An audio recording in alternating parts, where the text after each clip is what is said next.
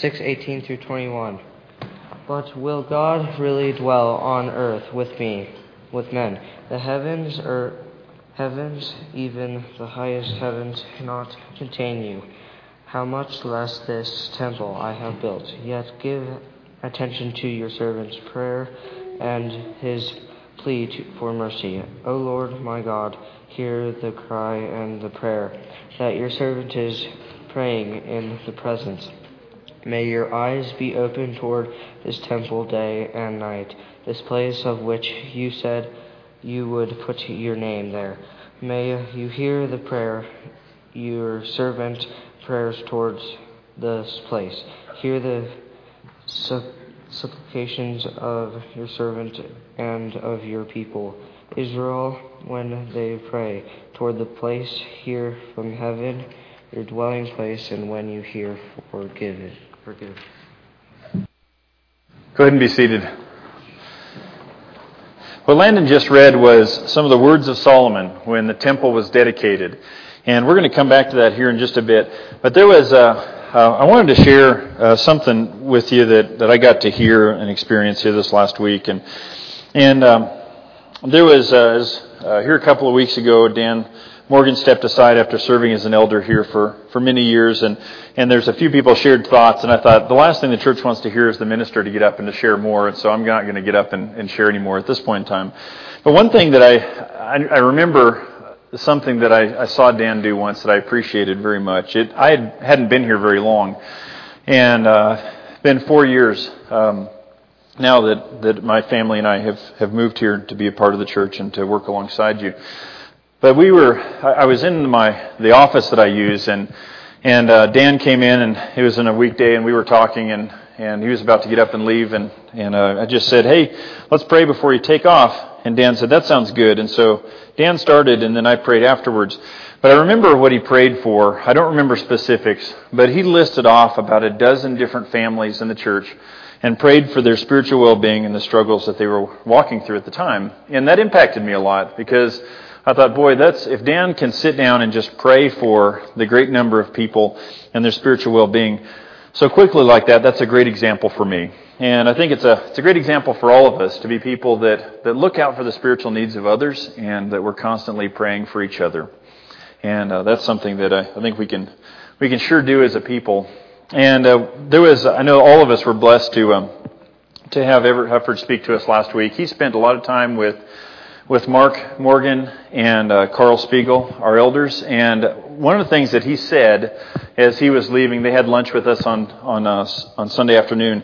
He and his wife, he just said, "Chris, I just love to come and visit with the Belgrade Church because I see so much good that is happening, and I believe that God has positioned you guys just to launch in the future to do great things. And please share that with the church here because I see so much good. I travel around, I participate in churches all over the place." And I always love to come back here because I see so much good that is happening. And so I wanted you guys to hear that same thing that I heard. Uh, future's bright, and I'm excited to see where God leads day in, day out with all of our lives and, uh, and how He continues to work among us. Okay, we're going to go back to the book of Luke. Go ahead and turn to chapter 19. Now, there is in your, each of you should be, uh, with the bulletin you got this morning, a handout uh, with a picture of the temple on it. Um, did, did, you guys get those? If not, we'll have them handed out. Did you, did you get them? You know what I'm talking about? Okay, you got them. Okay. One of you has a color copy. And so whoever has the color copy, see me afterwards for a prize, okay? That's just my fun thing to do anyway there. We have one, one color copy in there. So who's got it? Is anybody going to fess up to it right now? Who, who's got it? Oh, Kelton. Kelton's got the color copy. Kelton kept it for himself. he was passing them out and he kept the color copy for himself. So there's got to be a parable in this. And so I'll think of what it is and we'll talk about it later. But yeah, well played, Kelton. Okay, we'll talk afterwards. So Luke from, from chapter 9 to chapter 19, Jesus is on his way to Jerusalem and he's teaching along the way. So we have 10 chapters there that Jesus is continued going to Jerusalem because Jerusalem is the center of everything that happens within the Jewish nation. The temple is there and we'll talk about the temple here in just a minute.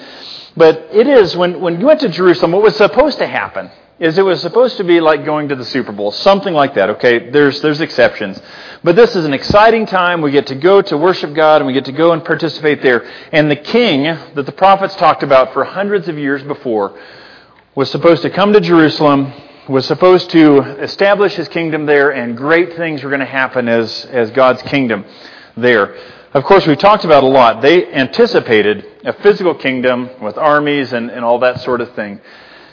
But Jesus anticipated something very different, and what he planned something, what he planned was something very different. And so we're going to start in, and I'm going to read a chunk today, and we're going to look at chapter 19, and then uh, in chapter 1, I think I put 22 up there, uh, but we're going to read in chapter chapter 21, 19 and 21. And we're going to skip some sections of some interactions that he has in the temple grounds. But I want you to be able to, to see the temple today and, and what is in the context of what's going to happen here. Okay, if you want to, you can look at the back because there's some technical difficulties. This projector is out. I'm sure I will find out afterwards that it is my fault somehow. Delbert will tell me, Chris, you can't do whatever it is and, and something happened. Not this time, Delbert. Oh man, there you have witnesses. For once, it was not me messing up the, the, the technology somewhere here. Okay, if you want to, you can look at the back. This is a model of the temple grounds of Jesus' day. And that's what it looked like. There's the temple there in the center, and then there's the temple grounds around, and it's built up like a giant fortress. You see how far it is off the ground of everything below it. When you look at, you can look back here again. This is the temple itself, or a, a replica of it, and then this is this will be the last time for a bit. But that's a, a replica of the temple there. And so when you, you pull out what you, you have there in your hand of the temple, uh, I'll talk through uh, some of what the, the temple was. Now, the, Israel didn't always have a temple. Originally, they had, before the temple, they had a what? A tabernacle or a tent, yeah. Because when the Israelites came out of Egypt, God gave them instructions to build this tabernacle, and it was to be mobile, and so as they wandered around, they would set it up, and they would worship God in and around that tabernacle.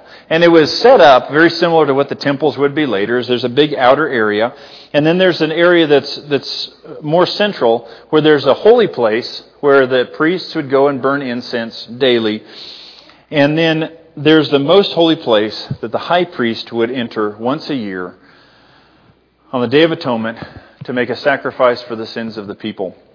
Now, originally the Ark of the Covenant was in that that area of the most holies, and there was some articles that were in there, and it was uh, it was something that was a very powerful presence. It was something that uh, the Israelites held in high honor. In fact, if you touched it, you would die, and that happened. We see examples of that uh, in in the Old Testament. And so what happens is once um, the tabernacle is is set up and it's it's put away different times, and throughout the times of the judges for several hundred years. And it comes to the reign of King David, and David says, Boy, I just think that we should have a permanent place where people can come from all over the world to be able to serve God and worship God and learn about God. Let's build a temple. And he prayed about it, and there, there was a lot of, of, um, of, of prayer and discussion about it. And God responds and reveals himself to David and says, David, you can build this temple, but you may not you may not build it yourself because you have blood on your hands, and so your son is going to be the one that's going to build this temple. And so Solomon, his son, builds a temple, and what uh, was read here just a minute ago by Landon was part of that is, is when the temple was built and dedicated, called Solomon's Temple. It was, uh, it was this beautiful place that people could come and, and learn about God and sacrifices would happen, and that was the plan for all of it. It looked really very similar to this temple here, but we'll, we'll get back to that without all the, the, the stuff that's built up around it. And Solomon's temple was there for, for quite a while, from about 950 to 586. And 586, uh, the Babylonians came down and they destroyed the temple, took all the articles out, and left. And a few years later, some of the, the slaves that, that leave come back and, and they build another temple, t- temple, temple, meaning Zerubbabel, okay, I got ahead of myself, was one of the, the men that came back and helped build that. Uh, the preaching of Haggai and Zechariah, they encouraged the building of this temple. And that second temple, and it's called in, historically the second temple if you do reading. If you come across something, you say, What's the second temple? It's that temple. That is built there. And the men that are old that come back that saw Solomon's temple weep because it was not near as ornate or as beautiful as the temple before. And the young men who had never seen Solomon's temple were ecstatic because they're excited about this new temple that is built that they can worship. And so for centuries, that temple is there in Jerusalem. And, and periodically, whether it be with Solomon's temple or it be with this, this temple, there's, there's idols that are brought in. There's, there's, there's times that are good. There's times that are bad. There's times that the temples need to be re- purified in that.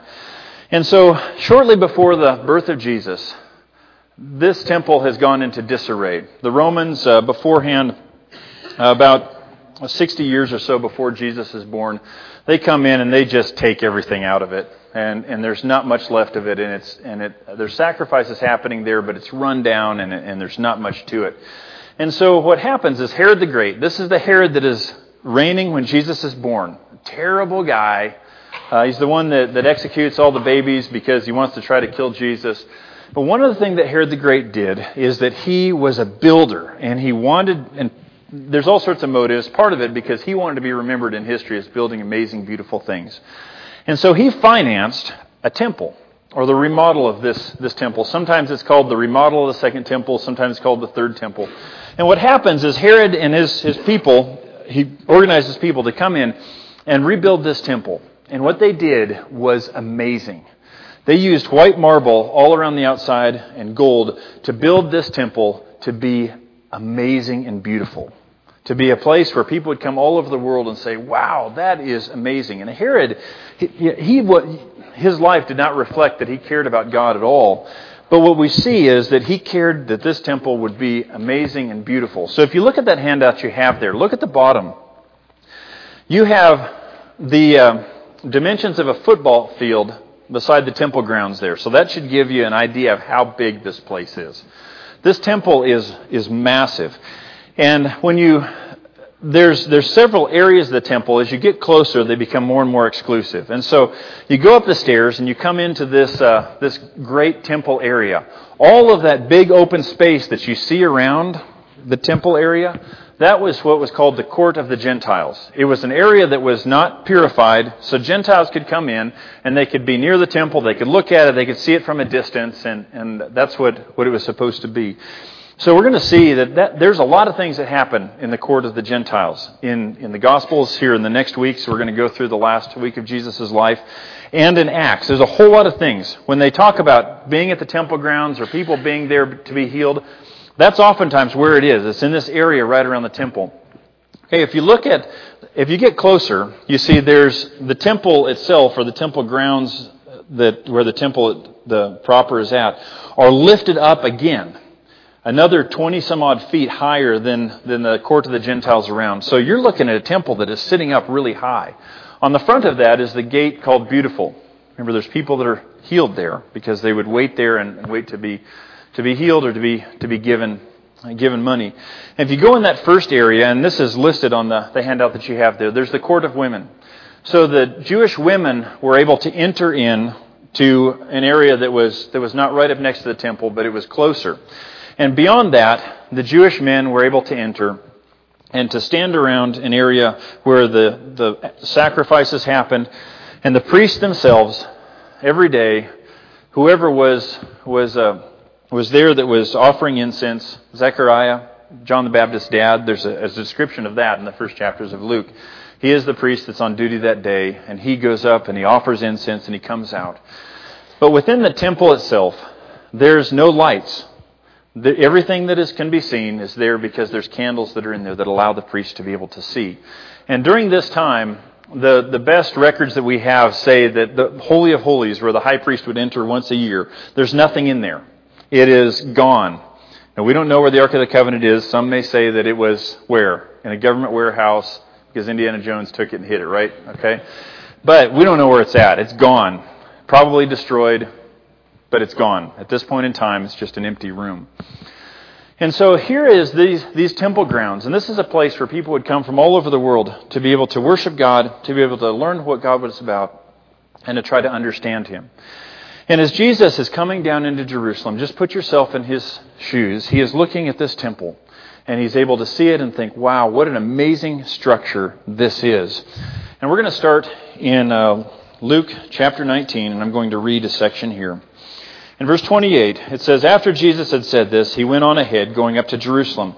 As he approached Bethphage and Bethany, at the hill called the Mount of Olives, he sent two of his disciples, saying to them, Go to the village ahead of you, and as you enter it, you will find a colt tied there, which no one has ever ridden. Untie it and bring it here. If anyone asks you, Why are you untying it? then say, The Lord needs it. Those who were sent ahead went and found it just as he told them. Now, Bethany and Bethphage are, are, little communities that are just right outside of Jerusalem. As they were untying the colt, its owners asked them, Why are you untying the colt? They replied, The Lord needs it. They brought it to Jesus, threw their cloaks on the colt, and put Jesus on it. As he went along, people spread their cloaks on the road. When he came near the place where the road goes down the Mount of Olives, the whole crowd of disciples began joyfully praising God in loud voices for all the miracles they had seen. Blessed is the King who comes in the name of the Lord, peace in heaven and glory in the highest. Some of the Pharisees in the crowd said to Jesus, Teacher, rebuke your disciples. I tell you, he replied, if they keep quiet, the stones will cry out. And so what happens here is Jesus is going into Jerusalem as a king. Now, this is, if we stop and, and take a time out and look at this, you look at the Roman processionals when the Romans would come in uh, after they had been in battle. They would come in and they would they would be slaves that, that were taken. There was uh, soldiers that would be carrying, or, or, servants that would be carrying all sorts of loot that was that was taken from the campaigns that they had been on, and there would be the emperor or the generals or whoever they would be would be coming in on horses, dressed in armor, and ready to uh, to bring glory to themselves. And Jesus goes into Jerusalem in a very different way. He goes in on a donkey, which is a pretty humble animal, and he goes in dressed like anybody else. And people come and say, Blessed is he who comes in the name of the Lord, because they know he's the guy that's been teaching, he's the guy that's been doing miracles, and they are excited for him to come as a king into Jerusalem. So there's some people at this point in time are excited about the possibilities that this Jesus may be a king. And something he says here, and we don't know how many people hear this at this point in time, but we would think that, hey, this is a great time. Look at all of this that is happening. Look at what Jesus is, he's being honored. There's going to be a happy ending here. But look at verse 41. He says, As he approached Jerusalem and saw the city, he wept over it and said, If you, even you, had known on that day, on this day, what would bring you peace, but now it is hidden from your eyes. The days will come upon you when your enemies will build an embankment against you and encircle you and hem you in on every side. They will dash you to the ground, you and the children within your walls. They will not leave one stone on another because you did not recognize the time of God's coming to you. And Jesus, you can imagine the heartbreak that's here when he laments her destruction and her sinfulness. Because Jerusalem, even though it was supposed to be an example of what God was all about, he knows better and he knows what's happening there. And he continues on in John chapter 2 gives more details about this particular situation. It says, When Jesus entered the temple courts, he began to drive out those who were selling. As it is written, he said to them, My house will be a house of prayer, but you have made it a den of robbers. Every day he was teaching at the temple, but the chief priests and the teachers of the law and the leaders among the people were trying to kill him. Yet they could not find any way to do it because all the people hung on his words. And so if you look at the handout I gave you, over on the court of the Gentiles to the left side, there's some staircases there that come in up into the court of the Gentiles. Just imagine if you are a Gentile that has come to see what the what the, uh, the temple is all about, or you're someone who is Jewish that has traveled from a long distance, and you come up those stairs, and the first thing you see as you come up those stairs are people saying, Hey, buy this, hey, buy this. Here's a lamb that you need. Oh, that lamb's no good. Buy this one, buy this one. And you get the hard sell as soon as you come up those stairs to see what God is about. Now, there's a few times in history that the Jews would tell you at this time that there was some terrible things that happened that defiled the temple.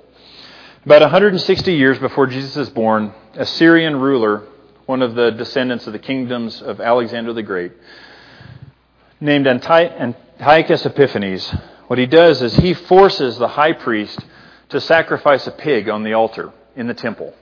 And it disgusted the Jews and actually started a revolt and started a war.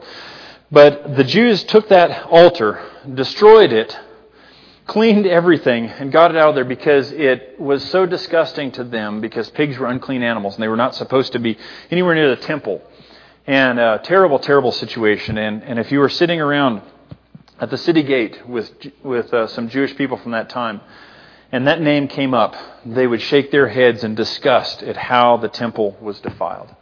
Or Herod the Great himself, he, um, he took, going into the temple, into the gate there, he took an, an, image of a big eagle, which was the representation of, of Rome, and put it right there so the Jews had to walk under it as they went in. And they hated it. They hated it because eagles are unclean animals. So we don't think of them as we do now. The beautiful animal, isn't that pretty?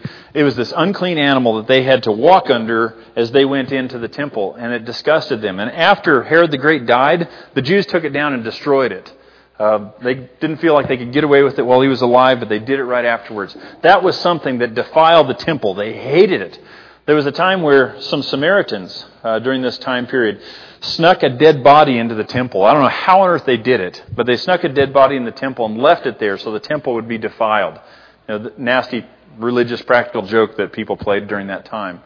Now, the Romans, if you look at um, the temple grounds there on the top right, there's the Antonia fortress. That's where the Romans would sit up there and watch what was happening down in the temple grounds because they would come down with their soldiers and they would, if there was ever a riot or there was something happen, they would come down and they would, they would take care of it.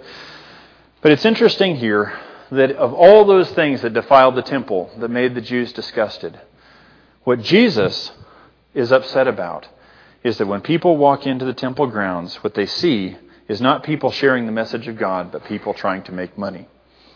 And this would not have been lost on people who were reading Luke who were Jewish. They would have understood wait a minute here. Jesus is, is purifying the temple here. He is doing something. We, we think all these things that have happened before in the temple are disgusting and they're bad and all that. But this is the thing that Jesus gets upset about, is providing a terrible example for people that come in to try to worship God. He's upset about that, and he purifies that temple. If you skip to chapter 21, there's uh, some interactions that Jesus has on those temple grounds. It would have been in the court of Gentiles primarily, as he's, he's interacting and talking with people. And I'm going to read a section here, starting in verse 5, as he is leaving the temple grounds there within the next few days. It says, Some of his disciples were remarking about how the temple was adorned with beautiful stones and with gifts dedicated to God. And this place, Herod's temple, was a place to see something amazing and beautiful. But Jesus said, As for what you see here, the time will come when not one stone will be left on another. Every one of them will be thrown down. Teacher, they asked, when will these things happen, and what will be the sign that they are about to take place? He replied, Watch out that you are not deceived, for many will come in my name, claiming I am he, and the time is near. Do not follow them. When you hear of wars and uprisings, do not be frightened. These things must happen first, but the end will not come right away. So they ask him, wait a minute, when is this temple going to be destroyed? Jesus, you need to talk to us about this because this sounds like a big deal here. Jesus says there's going to be all sorts of, of, uh, of heartaches. Nations are going to rise against nation, but it's not going to come yet. Verse 10, he said to them, Nation will rise against nation, and kingdom against kingdom. There will be great earthquakes, famines, and pestilences in various places, and fearful events and great signs from heaven. In the years after Jesus is executed, raised, and taken up to heaven, there's a lot of turmoil in the Roman world. And there's wars that are happening, there's fear, there's, there's famines, there's all these things that are happening. Verse 12 it says, Before all this, they will seize you and persecute you. They will hand you over to the synagogues and put you in prison, and you will be brought before kings and governors, and all on account of my name. And so you will bear testimony to me. But make up your mind not to worry beforehand how you will defend yourselves. Notice Jesus is saying, you're going to have to go and you're going to have to share why you follow me. Don't worry about it. I'll help you, I'll help you answer. For I will give you words and wisdom that none of your adversaries will be able to resist or contradict. You will be betrayed even by parents, brothers and sisters, relatives and friends, and they will put some of you to death. Everyone will hate you because of me, but not a hair of your head will perish. Stand firm, and you will win life. When you see Jerusalem being surrounded by armies, you will know that its desolation is near. And that's what happens. There's the Roman armies uh, uh, start surrounding Jerusalem. Then those who are in Judea, let those who are in Judea flee to the mountains. Let those who are in the city get out. Let those in the country not enter the city. And so Jesus doesn't say, When you see the armies surrounding your home, stay and fight. He says, get out. For this is the time of punishment and fulfillment of all that has been written. How dreadful it will be in those days for pregnant women and nursing mothers. There will be great distress in the land and wrath against this people. They will fall by the sword and will be taken as prisoners to all nations. Jerusalem will be trampled on by the Gentiles until the times of the Gentiles are fulfilled. There will be signs in the sun and moon and stars and the earth. Nations will be in anguish and perplexity at the roaring and tossing of the sea. You can sense the anguish that Jesus is sharing here. People will faint from terror, apprehensive of what is coming on the world, for heavenly bodies will be shaken. At that time you will see the Son of Man coming on a cloud with power and great glory. When these things begin to take place, stand up and lift up your heads because your redemption is drawing near. Okay, some of this may speak about the second coming of Jesus. Some of it may be, um, be figurative. But listen to 29. He told them this parable Look at the fig tree and all the trees. When they sprout leaves, you can see for yourselves and know that summer is near. Even so, when you see these things happening, you will know that the kingdom of God is near. Truly, I tell you, this generation will certainly not pass away until all these things have happened. Heaven and earth will pass away, but my words will never pass away. Be careful, or your hearts will be weighed down with carousing and drunkenness and the anxieties of life. And that day will come and close on you suddenly like a trap, for it will come on all those who live in the face of the whole earth. Always be on the watch and pray that you may be able to escape all that is about to happen and that you may be able to stand before the Son of Man. And then Jesus says this each day he comes and goes from the temple grounds. And so Jesus shares a few things there that are important. He says, There's going to be a time that Jesus, that Jerusalem is going to be destroyed and this temple is going to be destroyed. And I imagine, do you imagine how hard it was on all of us that were alive at the time when the Twin Towers went down? I remember where I was. And I remember watching the footage, live footage of those planes hitting those towers and those towers falling to the ground. And me thinking, how on earth could something so big and amazing be taken down like that? Well, the temple had been standing for much, much longer than the Twin Towers had. And Jesus says, here's what you need to know you need to understand that there's going to be persecution that's going to come on you. But just push through. Because God is working in all this. And second, is that there's going to be great destruction that comes on Jerusalem. Don't stay, get out and run. That's what I'm telling you to do. God has done that before. Before Jerusalem was destroyed, before by the Babylonians, the prophets came and said, Get out. Don't fight. Don't do it. When they chose to fight, there was great, great personal loss that came because of that.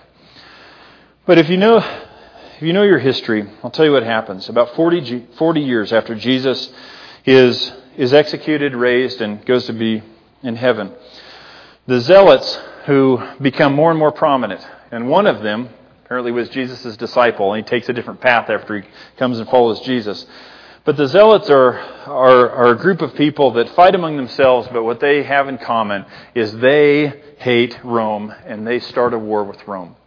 And finally, the general Titus comes and surrounds Rome. And if you read the historian Josephus, he describes this in detail, and it's worth a read. Is what happens the Romans come in, and the Jews fought so violently that the Romans just continue to, to move in and the Romans are returning the favor. And it's this violent, nasty battle that is happening. Uh, if you want to look to the back, there's a picture of a drawing that, it, that is uh, the destruction of Jerusalem. You can see how ugly that is that's happening there. And what happens is the, the, Roman the Romans are able to come around and they have the fortress of Antonia and they come around outside the court of the Gentiles.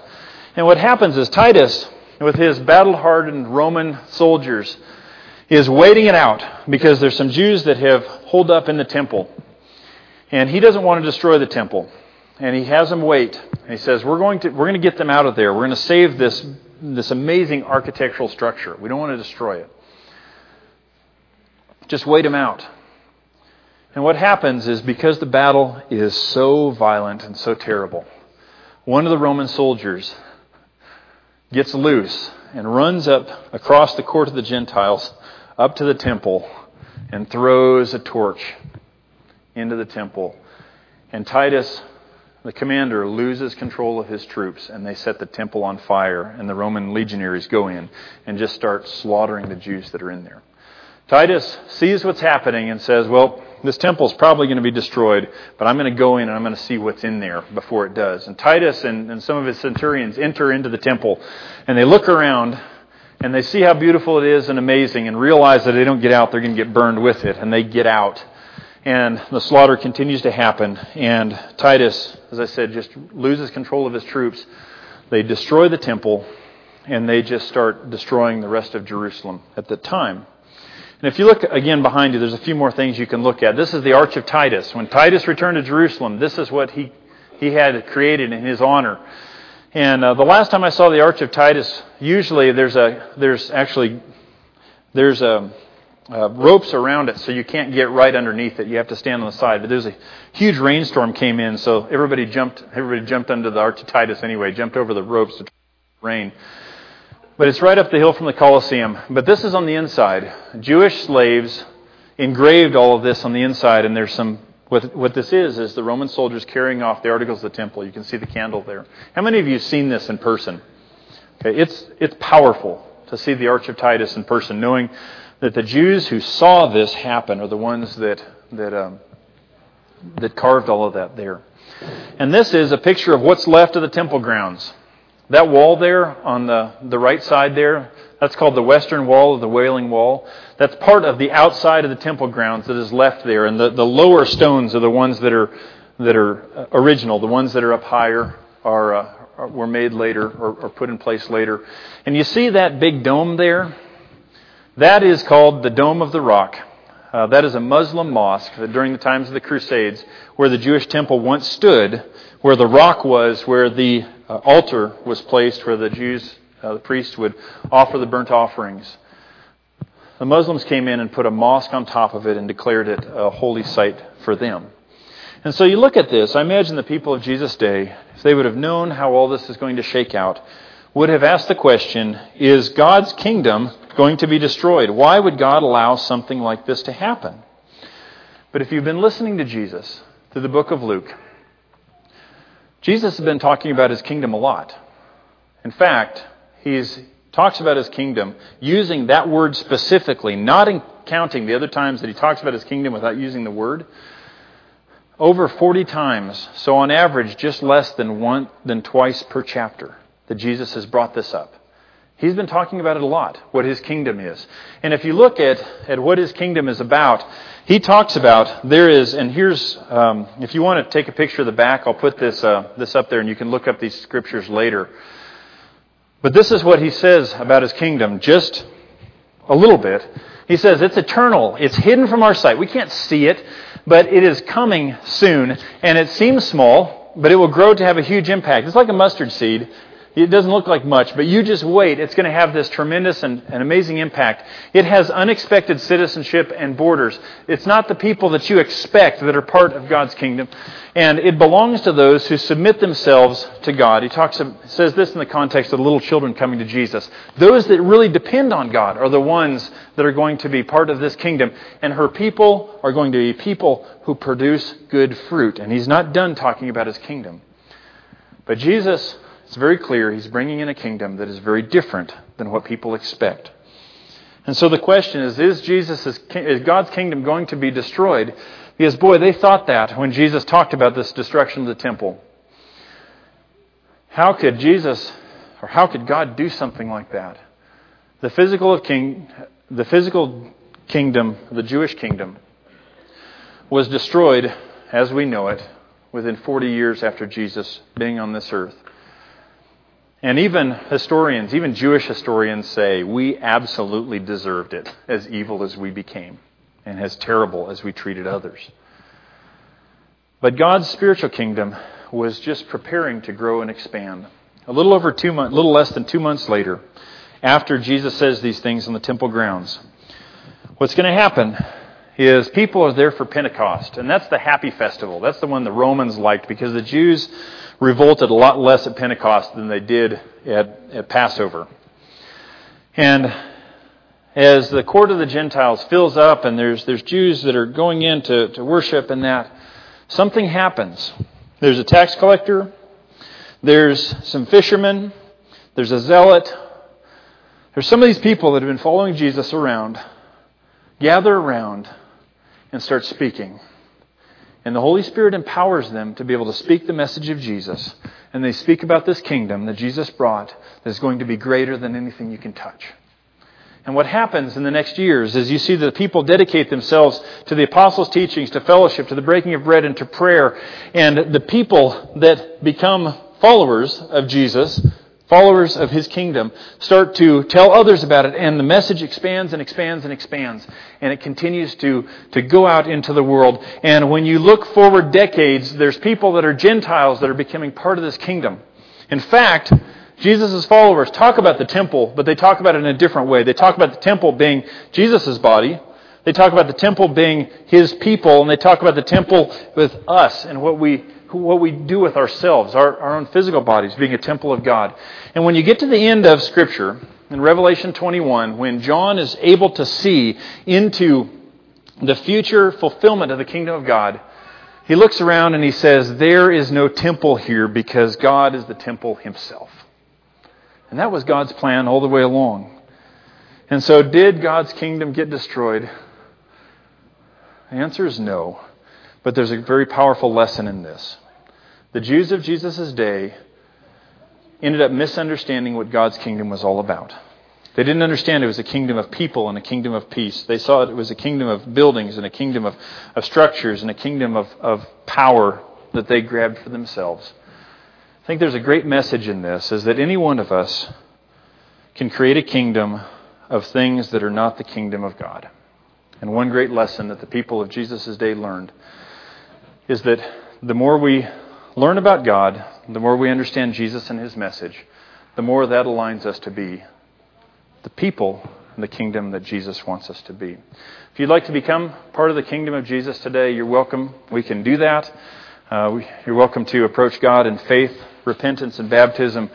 And if you just need prayers during this time in your life, you're welcome to head to the back, and the elders are back there waiting for you to pray with you. Let's stand and sing together.